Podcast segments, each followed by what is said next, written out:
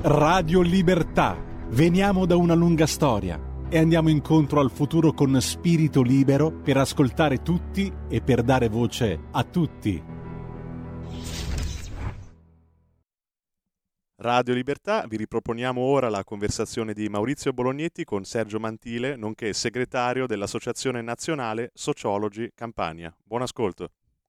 Radio Libertà.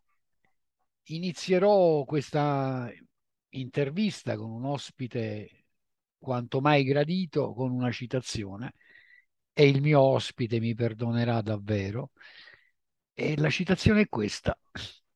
Quanti si avvedono che la tirannia dei mezzi sui fini è la morte naturale dei fini più nobili e che la riduzione dell'uomo a strumento e materia prima dà un carattere mistificatorio a qualsiasi pretesa di voler assicurare la felicità dell'uomo. È una citazione che ho pescato da un bellissimo libro. Questo libro è uscita di sicurezza e l'autore del libro è il grande Ignazio eh, Silone. Ma adesso senza indugio io do il benvenuto a Sergio Mantile, segretario dell'Associazione Nazionale Sociologi, Dipartimento Campania. Sergio, ben ritrovato. Grazie, buonasera Maurizio. E allora, se vuoi puoi anche commentare questa frase di Silone. Sì, è meravigliosa perché si contrappone proprio direttamente ad una frase famosa di Stalin che diceva appunto che il fine giustifica i mezzi, che è una cosa atroce perché giustifica tutto, una cosa del genere. Invece non è così, cioè il mezzo deve essere sempre in qualche modo congruo alla finalità, ovviamente. E allora io adesso però vorrei partire da questo progetto che avete avviato come ANS Campania e vorrei che tu illustrassi un po' i contenuti di questa iniziativa agli ascoltatori di Radio Libertà e questo eh, progetto si chiama Simposio Laboratori di Sociologia ANS Simposio. Ecco, che cos'è questo, questo progetto? Che cosa sono questi laboratori? Che cos'è Simposio? E quali sì. sono, qual è la vostra ambizione? Quali sono gli obiettivi che vi prefiggete? Sì, i laboratori eh, da un punto di vista amministrativo sono eh, laboratori che sono contemplati nella, nella organizzazione dell'ANSA nazionale, quindi se ne può fare richiesta, sono coordinati dal livello nazionale, anche se hanno il massimo di autonomia sul territorio. Mentre l'ANSA, il Dipartimento, è la parte della promozione prof- professionale dei sociologi, nel laboratorio si fanno attività sociologiche, in particolare di formazione, ma anche di ricerca sociale ed anche di eventi, come quello che faremo fra due giorni, la presentazione di un libro scritto da soci dell'ANS eh, sul, sui, sui loghi del calcio, sugli stemmi del calcio. Quindi è un modo per per far entrare la sociologia negli ambiti Sugli, no, questa, scusami, apriamo una parentesi perché sì, io, sì. mi hai davvero eh. incuriosito. Un libro dedicato agli stemmi del calcio? Esattamente. E puoi entrare un po' più nel merito perché mi incuriosisce certo, volentieri. Il libro è di Claudio Roberti, che è un socio dei responsabili in ANSA dell'area disabilità, e poi di un giovane sociologo che ha collaborato con lui che si chiama Giuseppe De Salvin però l'introduzione l'ha fatta il, il presidente dell'ANS Campania e la postfazione poi l'ha fatta un Maurizio Vitiello. Bene, la cosa interessante del libro è proprio questa. Sta, stasera ne parlavo al tavolino al bar insieme con Claudio che me ne ha regalato una copia. Innanzitutto tu crei un prodotto intellettuale che però è eh, rivolto a pubblici diversi contemporaneamente, cioè può essere contemporaneamente fruito da persone che hanno eh, estrazioni culturali diverse, mentalità diverse. Perché?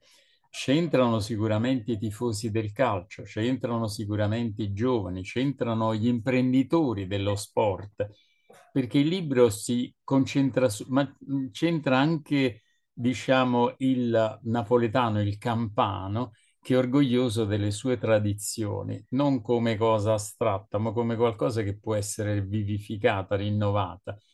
Si è partito da questo, fatto, loro hanno fatto uno studio, hanno scoperto che c'era in origine dello stemma dell'Asinello, del, della squadra del calcio del Napoli, e poi dopo o Ciucciarielle, insomma. O Ciucciarielle, bravo. In realtà c'era il cavallo, il, il corsiero neapolitano. E poi dopo, dato che questa squadra all'inizio del Novecento cominciò a perdere le partite, uno scherzosamente disse, ma più che un cavallo, questa è una squadra del ciuccio, da quel momento diventò il ciuccio, ma in realtà la sua origine era il corsiero neapolitano, che era un cavallo splendido, di cui adesso ci sono ancora del, dei, dei, degli animali, dei discendenti. Un animale che fu il prodotto eh, di, di, di, combinazioni di diverse razze, araba, spagnola, e, ed era un cavallo molto forte, più alto al garrese degli altri cavalli, molto elegante. E quindi è, è, è come se fosse il simbolo di quelle eccellenze campane meridionali che poi vengono marginalizzate per, per una pluralità di ragioni.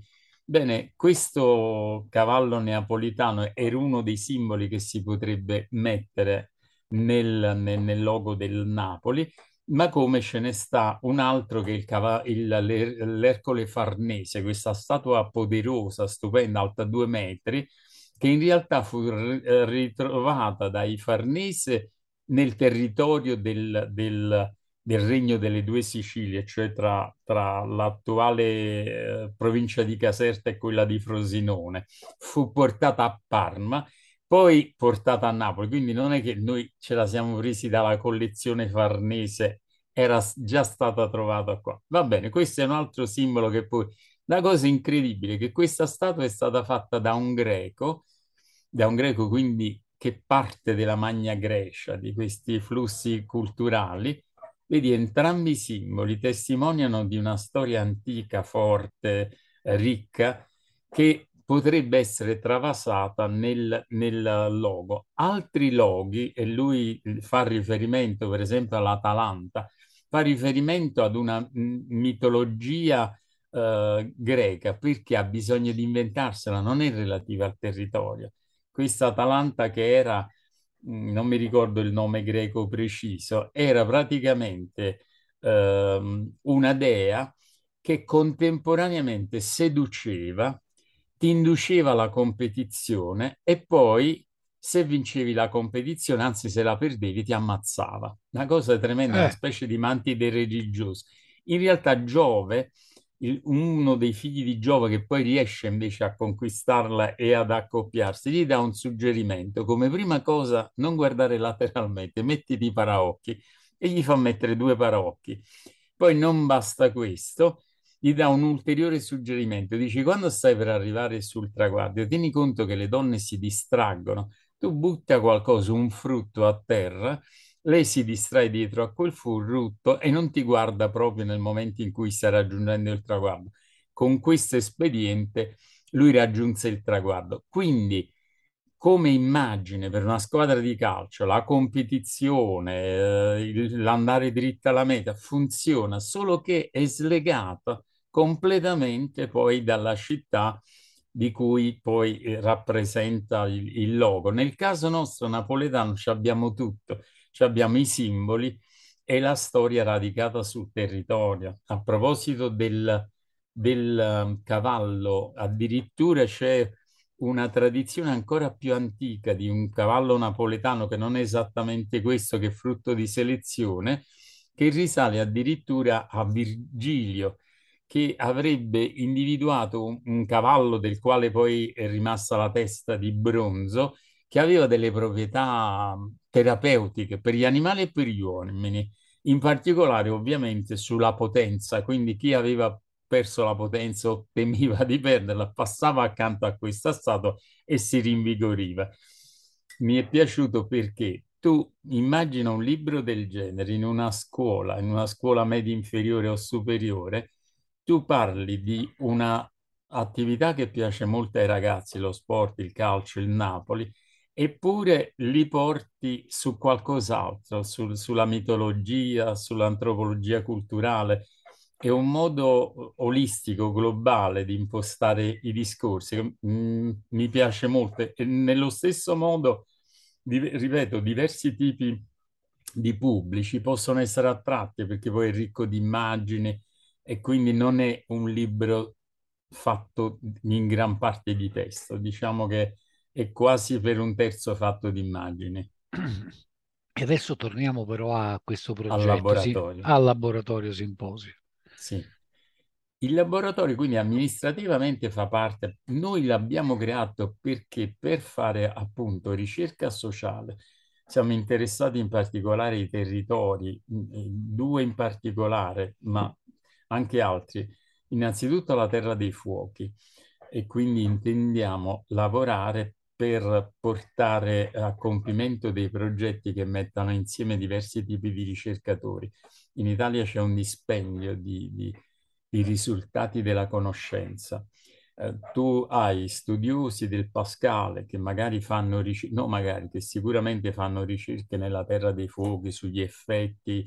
Come eh, il dottor Marfella, o sbaglio? Bravissimo, esattamente come lui e poi hai, non so, il professor Fagliano che è eh, docente di botanica all'università e agronomia all'Università di Napoli, che è quello famoso che ha piantumato 20.000 pioppi in un'area particolarmente inquinata, producendo una cosa che è stata riportata anche negli Stati Uniti. In pratica questi pioppi assorbono i veleni, i metalli, li assorbono nelle proprie fibre e pensa che poi dopo creo, creano aria salubre, eh, bonificano il territorio e poi se prendi questi tronchi, li bruci, ottieni un carbone che è il, il, quello che rimane della parte metallica assorbita dalla pianta che può essere usato a sua volta per purificare dell'acqua.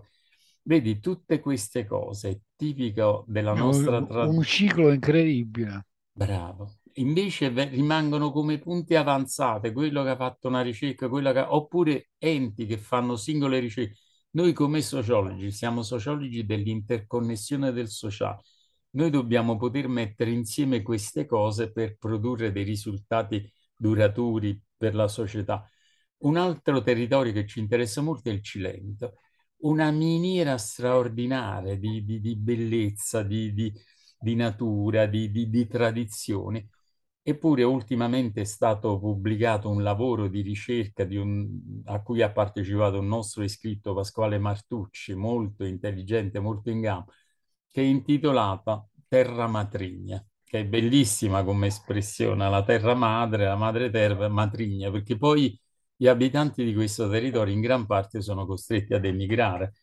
Ecco quindi il laboratorio che produce progetti reali, concreti sui territori, individuandone le criticità, per mettendo insieme soggetti tipo comunità locali, associazioni, gruppi di studio, per poi arrivare a dei finanziamenti che possano innescare dei processi che poi vadano in autonomia, che non debbano dipendere continuamente dalla sovvenzione, ma al limite che ricevono quella sovvenzione in partenza come capitale originario, ma che poi siano autonomi. Accanto alla ricerca c'è la formazione, che anche alla quale mettiamo molta importanza, perché fino ad oggi l'università purtroppo a sociologia non ha formato dei sociologi, ha fatto degli esami, ha prodotto del, delle conoscenze parcellizzate, non c'è una deontologia sociologica, non, non c'è una sociologia applicativa che venga insegnata. Io spesso ho paragonato i docenti, non per colpa loro, non solo per colpa loro, di sociologia a quelli del liceo, ti insegnano la storia, l'italiano, ma non sono persone che ti danno, ti abilitano a svolgere una professione. Quindi invece noi con i corsi cerchiamo di riportare i sociologi alle attività concrete, spendibili professionalmente e sperando anche di omogenizzare i linguaggi, perché purtroppo nel nostro ambito è, è diffusissima un, un, esprimersi in termini di senso comune che però si, eh, si vuole considerare scientifico perché lo sta esprimendo un laureato in sociologia. Perciò molte volte, e non scherzavo, ti ho considerato un ricercatore sociale, un sociologo, perché poi per la serietà con la quale tu vai a riportare le fonti, per l'acutezza nell'individuare i nessi, individuare i nessi, secondo me, in particolare in psichiatria e in sociologia, è fondamentale. Tu dici nella ricerca sociale, sì, e nella ricerca in generale scientifica, sì, è vero, ma in particolare in sociologia e nella psichiatria quando individui in essi hai, hai trovato la chiave di, e tu hai questa grande capacità, hai questa o forse immaginazione sociologica. Spero di non averla persa nel frattempo. No, no, anzi ho la sensazione che sia affinata nel tempo. Vabbè, senti, sei stato chiarissimo, io però adesso tu eh, dovrai pagare uno scotto perché qualche giorno fa mi hai proposto un'intervista per Lemmy, io non ho ancora eh, onorato il eh, compito che mi avevi assegnato, spero quanto prima di poterlo fare, me lo auguro davvero, però io intanto voglio ritorcertela con questa intervista per Lemmy, ma prima però di iniziare questa nostra intervista per Lemmy, io insomma vorrei ascoltare un po' il parere eh, del sociologo, dello studioso, di, di, il tuo parere, Sergio, sugli effetti che secondo te eh, sta producendo, ha, ha prodotto questo, verrebbe da definirlo lungo inverno, eh? l'inverno del nostro scontento. Due anni e mezzo, quasi tre anni di, eh, di pandemia e quindi paura, ansia che è stata trasferita costantemente, quotidianamente sulla gente, e poi la guerra, e poi, e, e poi le preoccupazioni, le, le, le, famiglie in crisi, la preoccupazione di non poter pagare le bollette, di non poter portare il piatto a tavola. In, in una società che insomma sulla quale forse dovremmo anche interrogarci che cosa stiamo costruendo, dove stiamo andando e con tanta precarietà. Ecco, in, quello che osservi tu quotidianamente dal tuo, eh, dalla tua visuale, da una città come Napoli, che cosa sta succedendo a questa nostra società? Che cosa sta succedendo alla gente? Io non lo so, a volte vedo, vedo, sguardi eh, stanchi, tristezza, sconfitta, scarsa voglia di reagire. No? Forse è una mia sensazione, ma vorrei, vorrei conoscere la tua opinione. Ecco. Eh, io credo che tu abbia perfettamente ragione, perché parto proprio dalla tristezza, è qualcosa di molto diffuso, perché poi mh, non c'è nulla, ma anche da ragazzi abbiamo fatto esperienza di un, di un compagno, di un amico che era stato lasciato dalla ragazza, quindi era triste, però eh, partecipava ad una festa, rideva più degli altri, era euforico, si ubriacava. In realtà era per coprire quella grande tristezza che stava provando. Oggi io vedo questa ossessione dei selfie, dei, dei, dei sorrisi, questo dover danzare, fare mossette di danza per ogni sciocchezza, dalla pubblicità del, del della gomma da masticare fino a quello che chiama la, l'agenzia che porta a casa il ti fanno il balletto, perché c'è da essere allegri, c'è da essere felici. Ah, quelli lì che ti portano tutto a casa e, magari, e magari quello però no, nella pubblicità non c'è scritto che magari quelli che ti portano la roba a casa sono sottopagati e sfruttati però eh. infatti no, quello non c'è non c'è. Che ricevi la roba a casa ti metti balliamo, a balliamo, siamo contenti. È una cosa atroce ballare proprio sull'orlo dell'abisso che poi appunto non è vero perché io ritrovo questa tristezza diffusa. Quello che però mi fa piacere, vedi, un'azione come la tua, critica in un'epoca di conformismo istituzionalizzato, diffuso, automatico, dove non puoi permetterti di esprimere un minimo di eh, di, di, espressione sincera, perché tu fai parte di qualche lobby, di qualche apparato, per cui ti devi stare, devi adottare quell'ipocrisia. Bene, una voce come la tua, critica, sembra a questi sguardi tristi appassiti e, eh, diciamo, asfaltati. Sembra la voce di un pazzo, uno che parla di etica, uno che, che nota i nessi strani, non so, il petrolio, l'attacco alla, alla, raffineria di petrolio, no, alla raffineria, scusa, alla, alla condotta, tutte queste cose, tu noti queste cose, metti insieme queste cose, tutti tacciono. Bene, io per fortuna sto notando qualcosa.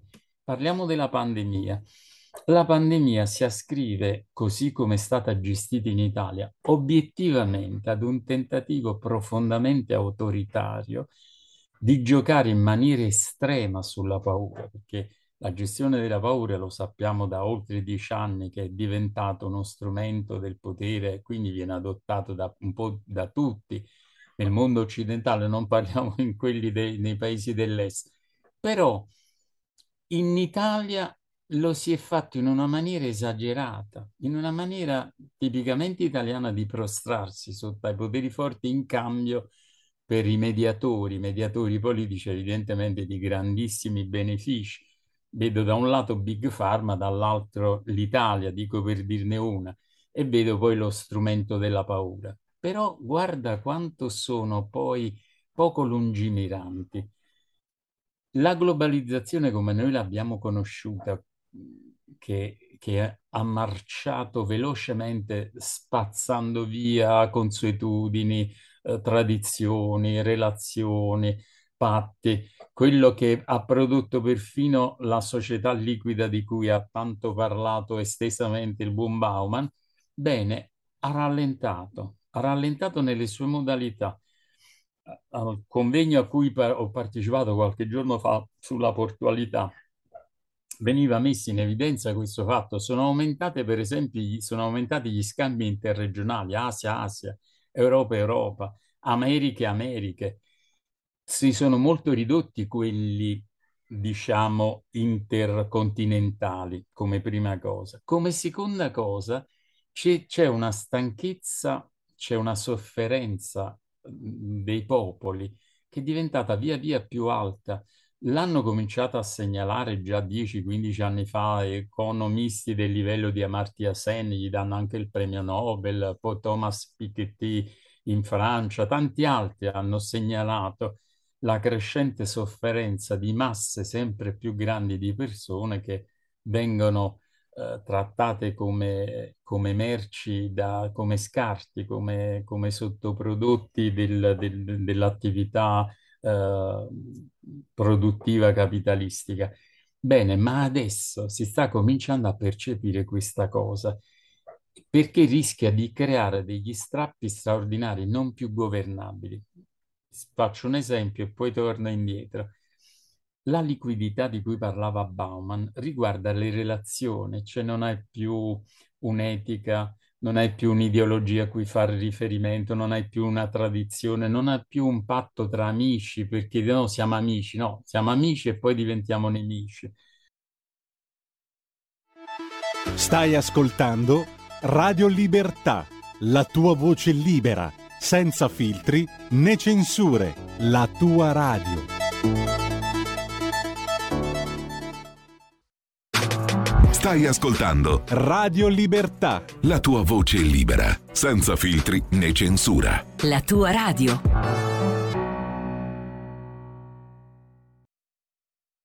Metto like e poi ti metto il dislike. Questo l'ho visto perfino nelle scuole elementari. Bambine che piangevano perché dice: Ma noi eravamo amiche, siamo amiche dall'asilo fino alle medie e poi alle medie, per una sola volta che non sono andata alla sua festa, lei mi ha, mi ha bullizzato insieme con altre persone. In un attimo solo, quella ragazzina era stata dislikata, quindi era stata ostracizzata, cancellata. Per fortuna però lei aveva dei sentimenti profondi, per cui percepiva questa sofferenza. Eravamo amiche dalle, dall'asilo, dalle elementari. Come mi hai potuto fare questo? L'altra invece no, è passata semplicemente dal like al dislike. Bene, questa, questa liquidità adesso sta producendo un'altra cosa, è una parola che sentirai spesso da sociologi che parlano degli Stati Uniti, che parlano delle relazioni internazionali, frantumazione. Ormai le società si cominciano a frantumare come immagine, come se quella liquidità del, dei reticoli sociali, dei patti sociali, delle, delle consuetudini, abbia cominciato poi a frantumare le istituzioni. Adesso quelli che stanno sopra, che hanno governato le paure al loro esclusivo interesse, si trovano ad avere anche delle strutture che gli si muovono sotto la sedia, cominciano a non poter più governare facilmente queste strutture che si frantumano. Ecco che tutta questa furbizia, soprattutto della politica italiana, soprattutto dei mediocri italiani che sono stati oltre ogni misura premiati, questa, questa scarsa capacità di, di analizzare le cose, di prevederle, di prepararsi, adesso si comincia a pagare. Prendi la Germania, molto più autonomi, molto più avanti, molto più capaci di valutare le cose quello che è diventato uno scandalo in Italia, il reddito di cittadinanza, ce l'hanno da anni e anni come una misura normalissima e non sono certo un'economia in crisi. Seconda cosa, le armi, eh, finanziamo la, la, l'Ucraina, mandiamo le armi, questi hanno detto stop, non aumentiamo la quantità di armi. Vedi che perfetta autonomia che hanno quelli che ragionano. Bene, ti riferisco questo fatto. Al convegno a cui ho partecipato era la presentazione del nuovo nono rapporto sulla portualità nel mondo, in particolare quella del sud dell'Italia. Un, quello che diceva un economista, se non sbaglio la dottoressa Alessandra Lanza, diceva, diciamo la verità, che, certe, che un certo aspetto della globalizzazione aveva cominciato a rallentare, ne avevamo percezione già dieci anni fa. Che quest'altra cosa non andasse bene, ne avevamo percezione sette anni fa. Che quest'altra cosa non andasse, lo sapevamo già da tre anni, ma non ci siamo attrezzati per porvi rimedio. E allora, Sergio, io adesso ti lancio un po' qualche spunto. Eh? Eh, i, i, i, temi che vorrei affrontare sono, direi, globalizzazione, democrazia, capitalismo e ti offro eh, alcuni spunti eh, tratti da una serie di libri molto interessanti. Il primo è questo. È, un saggio del mille, del, di qualche anno fa intitolato La democrazia in crisi e le sirene autoritarie eh, autore del saggio è tale Guido Rossi, il quale a un certo punto scrive l'attuale disordine mondiale mostra contraddizioni evidenti e crescenti. Il capitalismo autoritario risulta vincente su quello liberal democratico, tradito ormai dalla globalizzazione del mercato e da uno sviluppo tecnologico dirompente. Globalizzazione e tecnologia hanno via via trasformato il capitalismo di produzione in un capitalismo finanziario, un'arena nella quale la creazione di valore nei beni prodotti ha ceduto alla speculazione basata sul debito sia privato che pubblico. Così Guido Rossi nel suo La democrazia in crisi e le sirene autoritarie. A fare eco a eh, Guido Rossi troviamo un professore universitario, eh, tale Fulco Lanchester, che in un interessante intervento a un certo punto scrive la grande finanza internazionale e le stesse burocrazie che caratterizzano l'epoca della globalizzazione tendono a svalutare il momento democratico rappresentativo perché non funzionale e pericoloso, ammiccando a modelli alternativi. I fenomeni di internazionalizzazione e globalizzazione hanno svuotato i partiti, i parlamenti eh, eh, e tutte le istituzioni nazionali e hanno concentrato, e hanno concentrato eh, scriveva il nostro Fulco Lanchester, la decisione su qualche cosa di molto burocratico da un, lato, da un lato e di occulto dall'altro. Ecco, io vorrei un tuo commento su, questi, su queste due citazioni, in cui direi si parla di democrazia, si parla di capitalismo, si parla di globalizzazione. Sì, sulla crisi della, delle democrazie sono decenni che diversi studiosi, eh, soprattutto mh, americani, anglosassoni, si sono concentrati e del 2000 un saggio di Colin Crunch famoso, Post-democrazia, perché già si vedeva chiaramente che non era più la democrazia tradizionale.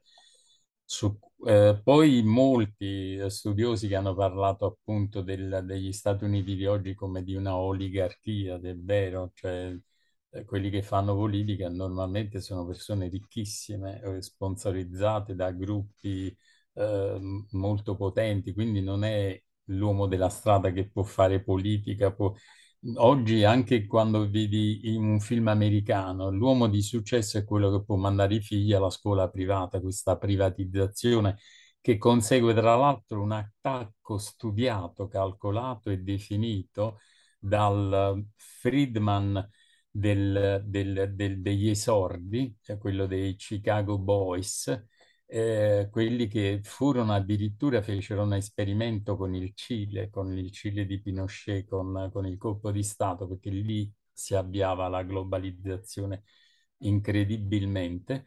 Ehm, bene, l'attacco alla conoscenza pubblica, alla, al pensiero critico, sono tutte cose che si sono intrecciate via via fino al punto di trovarci, di, trovarci di, di fronte un capitalismo di Stato come quello cinese, che quindi può fare ricorso senza confronti, senza vincoli, senza, eh, senza giornali oppositori, quelli che ci sono si arrischiano, hanno, hanno diciamo, la possibilità di sparire fisicamente. Sembra quasi l'Italia, però. Eh, ormai sì, ormai ci rassomigliamo molto a questo capitalismo che per retaggio liberal-democratico deve dimostrare che c'è ancora un giornalismo più o meno critico, che ha delle istituzioni.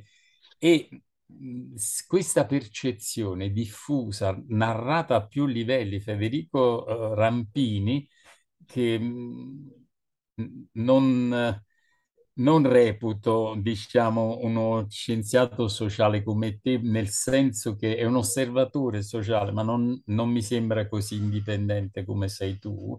Lui, per esempio, diceva a proposito di questo che le democrazie occidentali, quando hanno capito che conviene essere autoritari e, e diciamo poco democratici, sono stati sempre convinti. Io mi ricordo che l'antichissimo Marx diceva che il padrone vuole la democrazia all'esterno per liberalizzare gli scambi, ma all'interno della sua azienda lui vuole la dittatura. Questo concetto c'è sempre stato nella misura in cui ho libere le mani e se le mani le ho libere sull'intero pianeta per spostare i capitali, per spostare il lavoro e via discorrendo, è chiaro che quello che voglio poi nel, nei termini della mia capacità di controllo è dittatoriale. Quindi c'è quel modello asiatico cinese che è vincente e ci sta d'altro canto questa verticalizzazione della società, delle società occidentali che portano i ricchi sempre più in alto, i poveri sempre più in basso, quindi c'è, c'è un'assonanza proprio tra una società verticale di questo tipo e una di, verticale di quell'altro tipo. Quello che però mi viene da dire, forse da inguaribile ottimista, è questo. Da inguaribile Normal... romantico, un romantico. probabilmente romantico. E questo, questi processi sono stati accompagnati prima da uh, queste sirene entusiastiche che addirittura dicevano che si espandiva la democrazia, che viviamo nella piena democrazia, perché tutti sono liberamente schiavi di, di avere il proprio cellulare, di guardarsi la... pensa, pensa la, la, la, TV che tu scegli, la libertà di scelta della, della TV. Basta che, che non diventi, produci, com'era? Consuma, produci, consuma, crepa. e non lamentarti troppo. non, non, non far arrivare eh, alle orecchie voci critiche, voci di dolore. Però a questo punto qua, dopo sono state poi eh, seguite da queste narrazioni di espressione di potenza. Quello che è molto interessante, dato che uno strumento ideologico potentissimo sono i film, in particolare Hollywood, che è una macchina di propaganda che è nota da, da, da, da oltre 60 anni, con quanto è potente, quanto è vincolata al Pentagono e via discorrendo.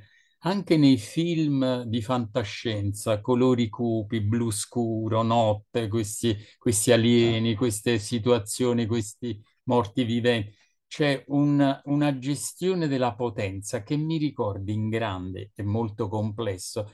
Quello che facevano i soldati antichi. I soldati antichi, quando si dipingevano il viso con i colori di guerra, quando si mettevano dei, dei, dei, degli elmi con, con sopra delle, un piumaggio alto per sembrare più grandi, più terribili, eh, c'erano guerrieri indiani che si mettevano le pelli del lupo sulla testa per sembrare loro stessi dei lupi. Cioè, se io ti faccio paura, tu già hai perso metà della tua forza, del tuo coraggio. Quindi c'è stata una narrazione di questa potenza che è andata, credo, anche persino più lontano della potenza stessa. Siamo invincibili, ormai è globalizzazione, ormai bisogna abituarsi a quest'idea, ormai bisogna abbandonare le vecchie idee, ecco, le idee romantiche, bisogna abbandonare le vecchie etiche. Poi che succede? E poi tutta questa potenza si blocca. Poi che succede? Tu, Stati Uniti, mantieni la supremazia militare, questo è angosciante, mentre la Cina ormai ha quella economica. Questo normalmente si risolve in un brutto modo perché sono competizioni ad esclusione, cioè vince uno solo. E quello che ha la supremazia eh, militare può decidere c'ho questo, uso questa, chiaramente, però queste sono cose di là da venire. Però sto capitalismo che andava funzionato, eh, adesso è diventato soprattutto... Io... In Chiarissimo, chiarissimo. Io adesso però ti, ti offro una chiave di lettura, eh, approfitto di questa chiacchierata con te, della tua disponibilità, ti offro una chiave di lettura, secondo me, di un certo interesse su quello che è avvenuto negli ultimi anni ed è tratta da un libro molto interessante che si intitola Come On. Il capitolo che sto per leggere, eh, lo leggo a te, lo leggo agli ascoltatori di Radio Libertà, si intitola Il capitalismo è eh, diventato arrogante, anzi è il titolo che ho messo io a questo capitolo. E a un certo punto si scrive questo, questo libro, ripeto, che si intitola Camon, leggetelo, acquistatelo perché è davvero interessante, vale la pena leggerlo. Gli storici sanno che il eh, nuovo credo fondato sull'egemonia del mercato si è diffuso dopo la fine della guerra fredda il credo sovietico sosteneva che il capitalismo stesse impoverendo le masse e che per questo, se necessario, dovesse essere sconfitto con la forza militare. Intuendo il magnetismo pericoloso della prospettiva sovietica, l'Occidente cercò di dimostrare che la libera e democratica economia di mercato poteva essere più attraente per le masse se si fosse presa cura anche dei bisogni dei poveri e dei deboli. Questa fu la motivazione principale della creazione di ciò che è conosciuto come welfare state o economia sociale di mercato. Tutti i paesi occidentali introdussero sistemi di redistribuzione eh, delle tasse con aliquote marginali di imposta sul reddito fino al 90% per i ricchi anche negli Stati Uniti. Il generoso piano Marshall determinò l'incredibile rinascita dell'Europa e del Giappone. Dopo 40 anni la guerra ideologica si concluse con la vittoria dell'Occidente. Il comunismo crollò e eh, Francis Fukuyama decretò la fine della storia. Questa frase sintetizzava l'opinione diffusa che la libera e democratica economia di mercato non solo avesse prevalso sull'avversario, il comunismo sovietico, ma anche che eh, quello in corso fosse il miglior sistema possibile, nonché il miglior periodo storico. Il problema fu che, coerentemente con uno dei principi della teoria del mercato, quello della concorrenza, l'assenza di un rivale rese arroganti i vincitori. Dopo il 1989, una filosofia di mercato radicale si affermò come il nuovo modello dell'intero mondo. Liberalizzazione, deregolamentazione, privatizzazione divennero i principi incontrastati dell'agenda politica eh, degli anni 90 che culminò dal punto di vista legale nella creazione dell'Organizzazione Mondiale del Commercio. E, eh, il fenomeno della globalizzazione, conti, si continua in questo passaggio, io sto anche un po' eh, sintetizzando, significò soprattutto che i governi degli stati piccoli e medi dovettero cedere buona parte della loro autonomia ai mercati. L'ascesa della filosofia del libero mercato, specialmente dopo il 1989, ha eroso la sovranità la, le, la, sovranità nazionale ovunque, indebolendo ancora più il potere pubblico.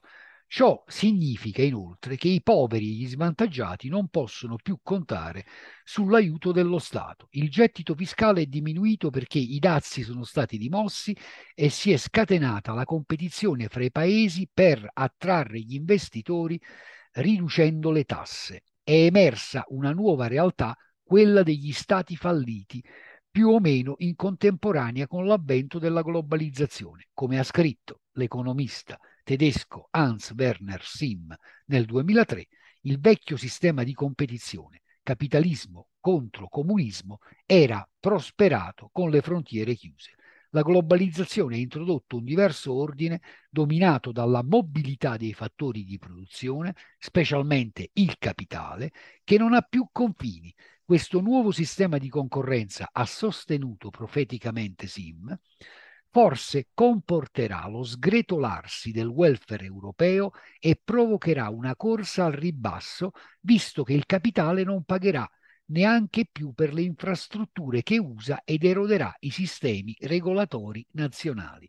Poi subirà gli effetti dello stesso fallimento del mercato che ha causato in un primo tempo la relativa risposta dei governi un effetto collaterale del tutto involontario è che le persone comuni, specialmente le giovani generazioni, dubitano che valga ancora la pena di andare a votare. Il mondo si deve confrontare con una crisi crescente della democrazia. Rafforzarla richiederà ristabilire il giusto equilibrio fra i mercati e lo Stato. Mi avvio a chiudere eh, non sono accettabili né un'ideologia di puro mercato né una statalista, ma possono determinarsi grandi sinergie fra i due ambiti. Insomma, io direi che bisognerebbe interrogarsi su quella che è la natura del capitalismo oggi. Che cos'è oggi il capitalismo? Io direi che ha assolutamente ragione chi ha proposto questa riflessione certamente non è più il capitalismo che abbiamo conosciuto prima della caduta del muro di Berlino.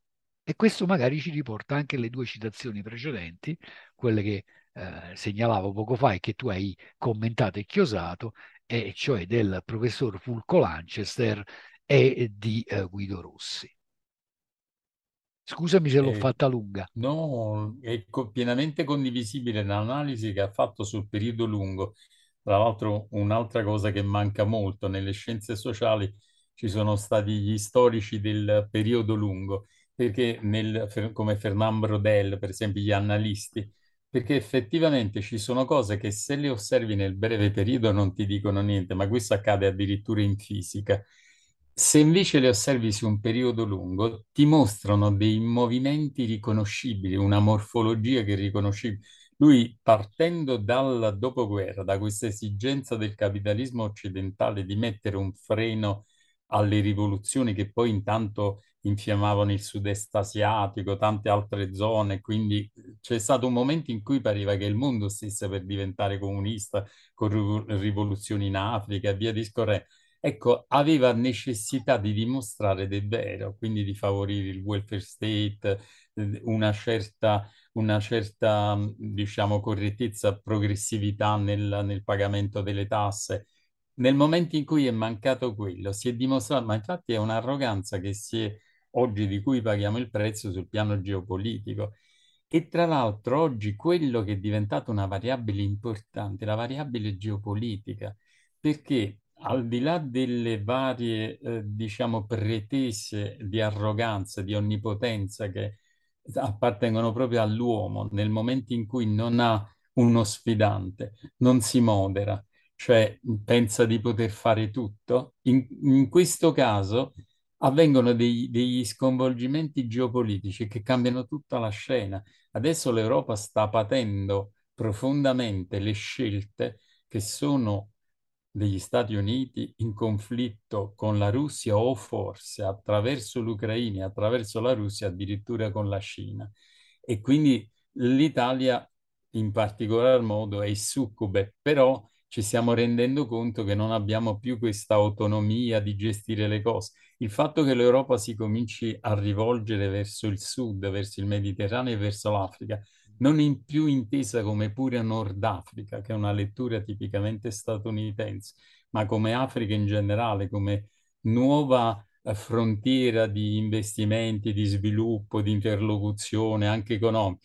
Tutte queste cose stanno aggiungendo variabili a quello che sarà il futuro. Effettivamente è difficile prevedere quello che succederà. Sicuramente l'indicazione di una commistione tra Stato e capitalismo, ma in parole più povere, più semplici, tra un interesse collettivo generale, che non è quello individuale, individualistico, è quello individuale. Lì dove c'è equilibrio tra queste due cose, tu riesci a favorire la creatività economica, l'innovazione, l'intuizione, anche, il, come devo dirti, la, la, la, il coinvolgimento, perché l'economia coinvolge i suoi attori, perché li premia nella maniera più, eh, più diretta con la remunerazione economica. E quella sociale che ti dà le io, io per esempio, poi, magari non, c'entro, non c'entro, c'entro, posso dirtela tutta, eh. per me alcuni servizi non possono e non devono e non avrebbero mai dovuto essere privatizzati. Eh. Oh, sì, non parlo solo dell'acqua, parlo no, dei, assolutamente sarò, no. me ne assumo la responsabilità, parlo perfett... dei trasporti. Cioè. Io arrivo, addirittura arrivo a evocare, anzi l'ho fatto po- pochi giorni fa, ho detto rinazionalizziamo la, le aziende di produzione dell'energia elettrica. Ho letto ah. e sono stato d'accordo, mi è piaciuto il coraggio che hai sempre di di buttarti avanti in questa originalità, però in realtà è, era pienamente condivisibile, perché la verità è quella che poi sia difficilmente perseguibile per quanto sono attrezzati i poteri economico-politici un altro paio di mani, ma quella sarebbe una risposta fortissima. Hai perfettamente ragione. E, e, però ecco, io dico, adesso siamo in un mondo pieno di variabili che prima non c'erano il capitalismo eh, globalizzato ha ignorato tutta la tristezza che generava nel mondo, tutta l'amarezza, la solitudine, le atrocità, cioè avremmo mai pensato che si potessero commerciare dei bambini per prendergli gli organi. È una cosa che c'è anche se si fa finta che non esiste. Avremmo mai pensato al turismo sessuale, cioè che è organizzato e strutturato, con eh, turismo sessuale pedofilo, cioè le cose proprio più ignobili persone dell'India che si vendono un rene per comprarsi il trattore. Sono, sembrano leggende, è tutto vero. I, i, i, i, diamanti di sangue sono tutti orrori che ha prodotto questo capitalismo. No, avremmo fronte... mai pensato che un disgraziato con la bicicletta pagato pochi centesimi deve sbattersi non so per quante ore per guadagnare una paga da fame e tutto questo sembra normale? Le fabbriche con i bambini, bravo. Però lui è andato avanti, questo capitalismo, dico lui come se fosse un soggetto, è andato avanti. Poi a un certo punto si ferma, cioè c'è tutto questo malessere che a un certo punto lo cancelli dalla terra e ci sono dei piani, per carità, mi ricordo questi convegni internazionali tipo trilaterale, tipo eh, in cui si parla delle eccedenze, cioè immagino eccedenze umane, cioè dice questi producono, questi consumano, questi oh, ci troviamo un'eccedenza di 2 miliardi di persone, eccedenza, cioè immagina eccedenza umana, che vuol dire? Vuol dire che la devi far fuori. Cioè, noi abbiamo reinventato il capitalismo, ha reinventato il nazismo, ha realizzato tutti i sogni del nazismo. Cioè, non si è fermato di fronte a niente solo che l'ha rivestito di molta maggiore ipocrisia. Ma tutto questo può durare in eterno. Allora delle due l'una. O si arriverà a cancellare parte della popolazione mondiale con, con una guerra atomica, non è escluso purtroppo, non è escluso. O evidentemente qualche cosa salterà, come adesso stanno saltando tante cose di, di quel procedere glorioso, forte del, del capitalismo globale il fatto che avremmo mai immaginato che si interrompevano i flussi di commercio con l'Est si sono interrotti. Avremmo mai pensato di vedere l'Africa come un luogo di destinazione di investimenti, di scambi commerciali? No, era quella che andava semplicemente depredata. Avremmo mai pensato che il Mediterraneo riport- ritornava a una centralità che forse ha perso con la scoperta dell'America. Vedi, sono tutte cose che adesso ci fanno stare in mezzo al mare. Abbiamo lasciato delle cose, lo sappiamo, le abbiamo perse in una maniera spesso anche feroce. Quello che c'è davanti c'è, c'è ignoto, perché però sicuramente non continueremo a navigare così, soprattutto il capitalismo globalizzato farà ancora vittime, eh, farà ancora, produrrà ancora sofferenze, disoccupati, persone che sono al limite della povertà o nella povertà, questo continuerà, non è che si fermerà di botto, però, però non potrà continuare così come è andata. E paradossalmente quella pandemia, che è stato un premio meraviglioso per tanti politici italiani, per tanti mezze cartucce italiane della politica italiana, quella pandemia che a loro ha portato dei benefici, in realtà ha danneggiato una parte cospicua di quell'economia che eh, diciamo viene portata avanti da Big Pharma, però viene portata anche da altri soggetti che ne hanno avuto un grave danno. Quindi tutte variabili interessanti che conviene osservare, solo converrebbe osservarle con un occhio critico e come fai tu e soprattutto comunicate come fa, fai tu, come fa Radio Libertà, come fanno ormai pochi soggetti. Questo sarebbe una cosa molto importante che si allargasse di più questo dibattito.